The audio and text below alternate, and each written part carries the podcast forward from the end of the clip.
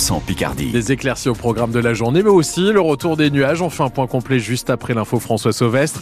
Et d'abord, cette première mondiale pour une PME de la Somme. IBF H2, basé à Angest en Santerre, c'est spécialisé depuis 4 ans maintenant dans la transformation de moteurs de car pour recycler les modèles diesel et les faire passer au gaz, à l'hydrogène. C'est moins polluant. En termes techniques, ça s'appelle le rétrofit.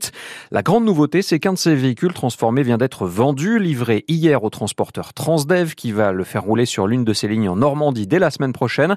Une grosse étape vient donc d'être franchie, mais l'entreprise samarienne ne veut pas s'arrêter là, Florent Vautier. Sur le papier, rétrofiter un car, c'est simple. C'est un véhicule qui existait en diesel, c'est un véhicule avec un moteur thermique. Fernand de Souza, le patron d'IBFH2. Qu'on a démonté moteur, boîte, euh, radiateur, qu'on a imposé un moteur électrique, une pile à combustible avec trois batteries. L'opération est coûteuse, près d'un million et demi d'euros, et les pièces nécessaires au passage du diesel à l'hydrogène sont pour l'instant produites à l'étranger, en Chine ou au Canada.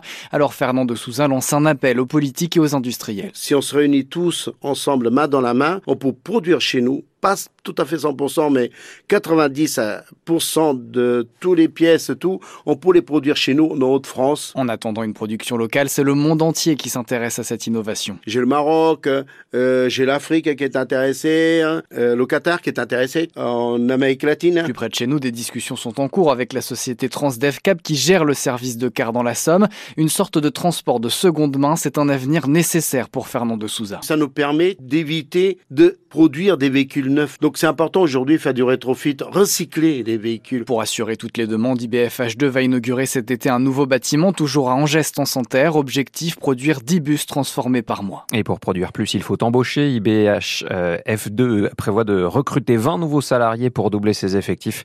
La société d'Angest en Santerre recherche des mécaniciens, des chaudronniers ou encore des ingénieurs. Une deuxième journée consécutive de grève va débuter à l'usine chimique Scott Bader. Des salariés ont prévu d'installer le piquet devant l'entrée du site quartier Montière à Amiens. Hier déjà, 35 des 124 salariés ont cessé le travail.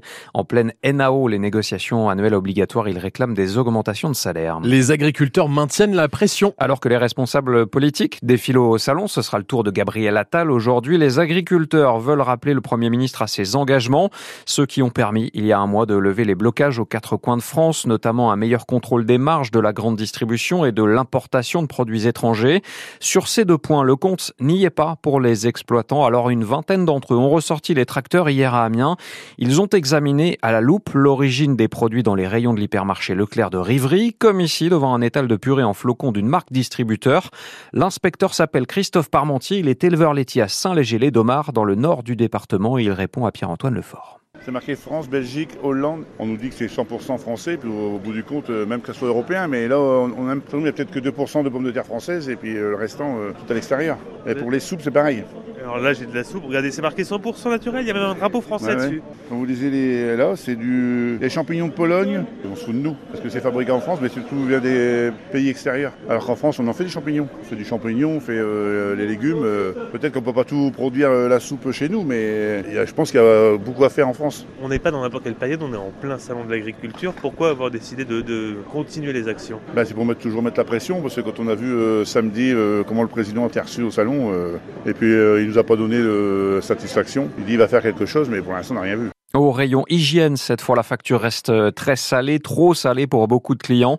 Dans le dernier baromètre de l'IFOP, commandé par l'association Don Solidaire, 50% des 2000 personnes interrogées affirment qu'elles réduisent leurs achats de savon, de dentifrice ou de serviettes périodiques à cause de l'inflation. 7h04, cette fois, ce sont les policiers et les gendarmes qui ont été interrogés. Le Centre de recherche sociologique sur le droit et les institutions pénales a sondé les forces de l'ordre pour savoir comment ces agents et ces militaires voient leur métier, comment perçoivent-ils également leur relation avec la population. Plus de 1600 ont été interrogés et ce qui ressort, Cécile Soulet, c'est une conception plutôt répressive du métier. Plus d'un policier sur deux estime que sa principale mission, c'est seulement d'arrêter les délinquants.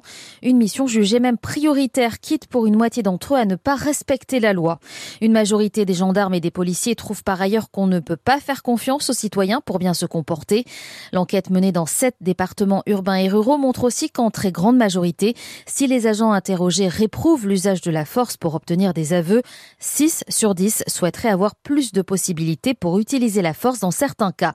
Et c'est plus vrai les policiers que pour les gendarmes. Plus inattendu, l'efficacité des contrôles d'identité défendus par certains syndicats de policiers ne fait pas l'unanimité. C'est pourquoi dans ses recommandations, la défenseur des droits demande la mise en place d'un dispositif d'évaluation des contrôles d'identité. Claire Edon insiste également sur la nécessité de renforcer la formation initiale des policiers et gendarmes, en particulier sur les règles de déontologie car certains fonctionnaires ne s'estiment pas suffisamment formés. Précision de Cécile Soulet. Le calcul est assez simple pour les Gothiques en Ligue Magnus de hockey sur glace. Ils ont deux points de plus que Sergi et un d'avance sur Marseille, les deux derniers adversaires de saison régulière contre les Jokers à 20h15 ce soir et en Provence vendredi. Amiens déjà qualifié pour ses euh, playoffs doit garder sa cinquième place pour un quart de finale plus favorable.